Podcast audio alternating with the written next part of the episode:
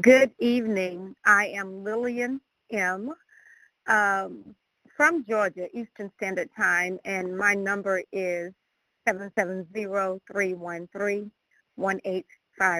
I am a compulsive overeater, and I am a 100-pounder. I'd like to start with the set-aside prayer. Dear God, please set aside everything I think I know about myself, this book, my disease, these steps, and especially about you, God, so that I might have an open mind and a new experience But all these things. Please help me to see the truth. In 2017, um, around November, it's when I first came into program. And um, I'm just to start off telling you a little bit about myself. I was born and raised in uh, Selma, Alabama. And at the age of three, my dad um, packed me and my three siblings in a car with our clothes and took us to his mother's house. She lived there with uh, her twin daughters and left us for to be raised. Uh, my mother took off and they were split up and she moved to New York to live. And that's where she lived um, until she passed and I was an adult by that time. My grandmother was a devout Christian and public school teacher. Um, and I am today, I am the person today because of that beginning of growing up in her household. We were very, very poor financially uh, because my grandmother, during that time, um, even though she was a retired teacher, all she was getting was um, Social Security. She didn't have like a retirement fund or anything like that. And my dad was not providing child support, plus he had remarried somebody else and taking care of that family. So we were very, very, very poor. Um, but, you know, rich spiritually. We, we went to church, um, and we didn't have transportation. We had to walk everywhere unless it was a rainy day and we could afford a taxi, but that was about it. We could never do any sports. Um, couldn't afford the fees, couldn't afford the uniform, uh, or any of that type thing. We just played. It was four of us, and we played together. Um, and my grandmother and her siblings, they were huge women. They were large women. And then their children were large. They were obese. And that was normal in my eyes. I never expected, um, I never saw it as being a problem. Uh, they were great cooks. We, you know, we didn't have many resources, but we, they were great cooks growing up in the South, and um, food was enjoyable. So um, them being large was never a problem um, in my eyes. I did go on to school. Uh, I was blessed and got to go to college and majored in religion. And um, still, I wasn't concerned about my size. I remember somebody one day telling me that um, that I needed that I was overweight, and it was kind of shocking to me. It just wasn't um, part of our vocabulary. We, I mean, I wasn't, I, I was, I was, I guess what I would call myself as average in size.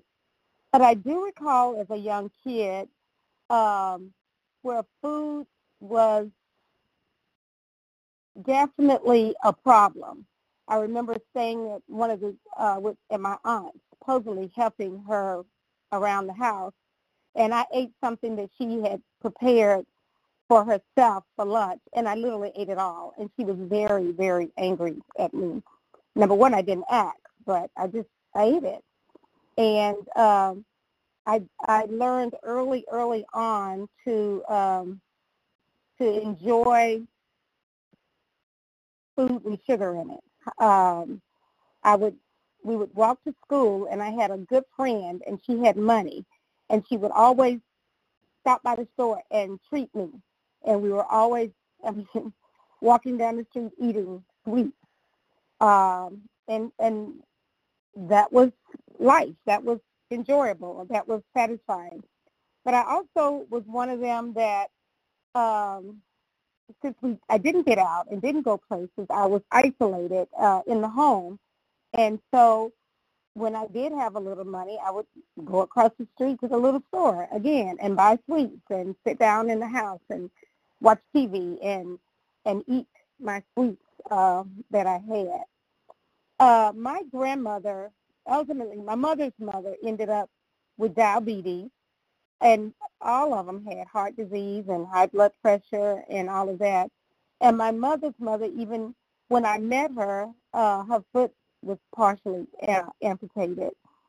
Uh, ultimately, uh, by the time I went off to college, they amputated all the way up to her knee, and then she did not even live long after that. She was very, very distraught and unable to um, overcome that. Um, finally, I did get married in, in 1980, and I had I had lost some weight, but my husband was very um, insistent on dragging me around to uh, programs and places where I could exercise and try to lose the weight. I was not the physical person other than we had to walk. And he was a military person. And so he wanted me to run. I wasn't a runner, so he would take me to these places where you can take off pounds sensibly, you know, and, and things like that. And I did lose weight. I was so amazed one time that I got in the 579 shop and was able to find a, a, an outfit. But I found myself whenever there was problems going on, if I was uh, stressed in the relationship, I resorted back to those sweets, those things that uh, gave me comfort. Uh, after having children, if there was stress in any way, I found myself resorting back. And even though I was able to lose that weight before, I was not able to um, do it as I got older. I, I recall going into a, I saw a sign and my kids were babies during that time, and it was called Overeaters Anonymous or some of that nature. And I went into the meeting, and they told me, "Oh, you don't need this program. You're doing real good losing all your baby fat." Well, ah, that's all I needed. And they had these books, so I bought me one of their workbooks, and I took it home, and I thought, I will do it myself uh, because I don't have anybody to babysit for me. And so I took the book home, started working through the workbook. I don't know how far I got through it. It ended up on the shelf with all the other uh, self-help books. And I have bookcase full of all kinds of uh, diet program books and uh, self-help books. And as I, like I said, I continued to get older. If there were problems at work and there would be stresses, I started putting on the weight. I remember one job, the um, director of the program um, made. I heard him make a comment that when I came, I was much smaller, and now I had gained a lot of weight because that's what I did. If things got to be uh, crazy, I didn't work out, I didn't exercise, I you know, tried to do it within my power of working harder and um, eating. And it was always the food with the sugar. Um, so like I said, around 2017, this lady at my, I'm a school teacher, and this lady at my school, she'd come back that, that summer, and before leaving, we were very similar in size, not very tall and equally as wide and she came back and she was amazingly smaller. And they asked, people was like raving about what she was eating. Well, I teach foods and nutrition to middle schoolers. I studied home economics in school, and I know how to cook healthy, and I know what to eat. And I'm looking at her plate, and I'm like, she's not eating anything different than what I eat. But I was still secretly hiding all the sugar and going to the vending machine and getting all of the treats at the end of the day when I was stressed and disturbed about things. so she came to approach me one evening because I would be working late, and she said, "Do you want to know what I've done? I've been doing?" And I said, "Yes." And she told me about Overeaters Anonymous, and I said, "Well, yeah, I heard about it." I went to a meeting. I, I have the book, and um, she made it so simple and plain to me that it made sense. She had me log in to a phone meeting, and she gave me the um, the timing was perfect. It was uh, a time that I could uh, listen to the meetings on my way um, early in the morning when I first got up, or on my way to work. I could listen to them, and I could listen to the recordings later if I didn't get to finish the whole meeting. And she also started letting me listen to different podcasts and had me reading pages in the big book. And the part that talked to me about allergy of the body made sense um, because, you know, I'd gone through all of those other programs where you um, portion control and cut back this and then gradually bring things in and but that abstinence of um, having that alcoholic food made sense because my alcoholic food was anything that looked like in any form of any kind of dessert. And um, it, it just literally made sense. I grew up with among alcoholics. My dad was one. His brothers were all one, were alcoholics. His sister died from it. Uh, and I knew what that was like. And I made that decision as a young kid that I wanted no part of alcohol or tobacco. I, I couldn't stand the thought of it. And so I had to make that decision to give up what I saw as my alcoholic food, and that was anything made with sugar. And so from that date on, thank God, to this day, I have been able to um, become neutral I remember talking to a sponsor because I got a sponsor right away, and that sponsor told me um, about identifying my alcoholic foods, and I was like, "You mean I can never, ever, ever have blank again?" And she said, "Just not today."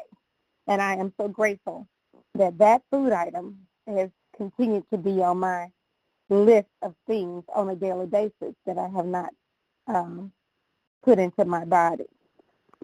So um, I did want to read um, something that I just read recently and um, that, that really has spoken to me. And I thought I had it formatted here in my book, and I don't see it. So. But it has to do with um,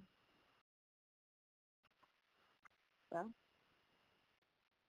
making uh, you hear the statement where it says um, take what you want and or something of that nature and and leave the rest so um, and I was going to read it from for today and it has to do with tools and I can't believe I don't see it I had marked it before we got started here but um, Give me one second. I'm looking looking for it again.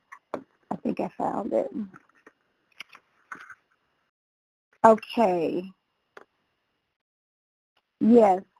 Uh, it's it's January the 10th, and it talks about the art of being wise. It's the art of knowing what to overcome or to overlook by William James.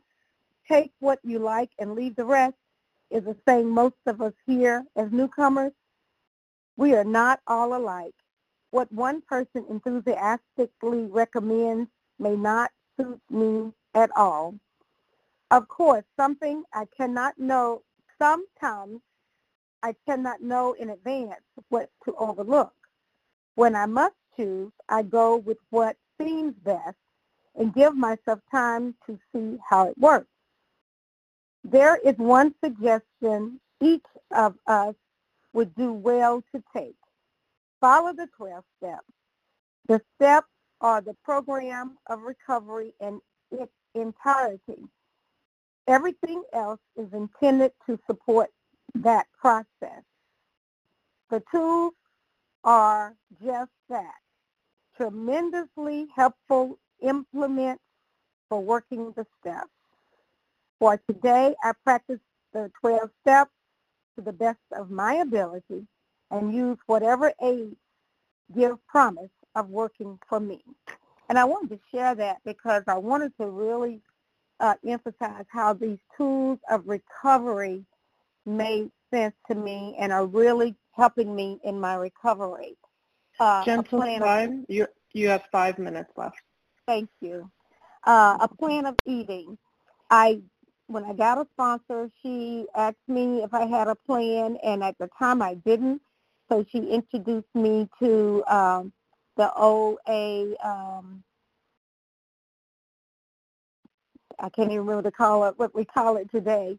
But uh, well, you have those different plans. The one that uh, three meals a day, none in between, or the um, low carb or, or whatever. So she shared with me what she was using, and it helped me. And I, I really did uh, lose weight very quickly. It was amazing how it started uh, coming off when I when I started following that plan. And she would listen to me talk, and there would be certain things that would come to her mind, and she would guide me through it. Um, I know I heard another person in a meeting once, and he said when um, he found himself putting some a particular food item on his food every day or multiple times a day, he knew that must be a problem. I've come to that understanding. There were foods that are not sugar foods, but I found myself uh, wanting them more and more and, you know, not wanting just one serving of it. And so those are foods that I've come to the realization that are alcoholic foods for me, and I'm, I'm not able to eat them. Sponsorship. Having a sponsor and also being a sponsor is very, very important to me. Uh, there was a a month uh, span recently where I didn't, I wasn't sponsoring. I had no one. I tried. There were a couple, there were some people I had. They quit. There was a couple I started with. They didn't stick and I, I really noticed a difference. And I, I'm so grateful that I am sponsoring right now. Uh, there's a person started with me a little over a week ago, and uh, just listening to her, going through the steps, it just warms my heart, and I, I know it means so much, as much to me as it does for her. And I'm each time we get together, I'm thanking her for letting me be her sponsor. But also meetings. Um, it's easy to become isolated and um, and it's also easy to become so busy that you don't feel like you have time. But meetings are critical um, to come together and hear from each other and study uh, the big book together and just um, get to experience other people's um, recovery.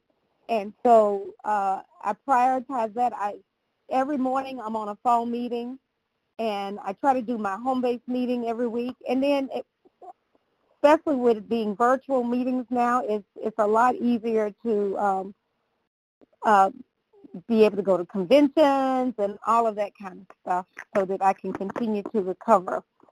Um, phone calls, making those contacts are also very, very important. And I I love it when people are calling me and making those outreach calls. And also, I write down numbers and I'm and try to make my recovery, my outreach calls as often as I can. Uh, sometimes I get way behind, but I love. Uh, I'm on different group. What do you call them? GroupMe apps, and I'll go to them. And if somebody says, "Is there somebody that can take a 10 step or uh, outreach call?" and if I can, I will I will jump on it because it does help me with my recovery. Uh, writing, now I'm not the greatest one here. Uh, I have been on several meetings where you have to write things down, but that is definitely not one of my strong points right now. But I hear a lot of people that do, and I that is an area I definitely need to grow in. Literature, I do have a lot of OA literature, and I have some of them on my phone some of them uh, different books I've bought and and uh, able to read and they're very beneficial. Also, anonymity. Um, gosh, I've met people all over the country that um, in this program, and it's just a joy to to get to know them. And the thing is, we have we would normally never meet if it had not been for the fact that we are compulsive eaters. And uh, I feel I feel great um, for this friendship that we this bond that we have gained. Uh, service is a big thing for me, very very big. I am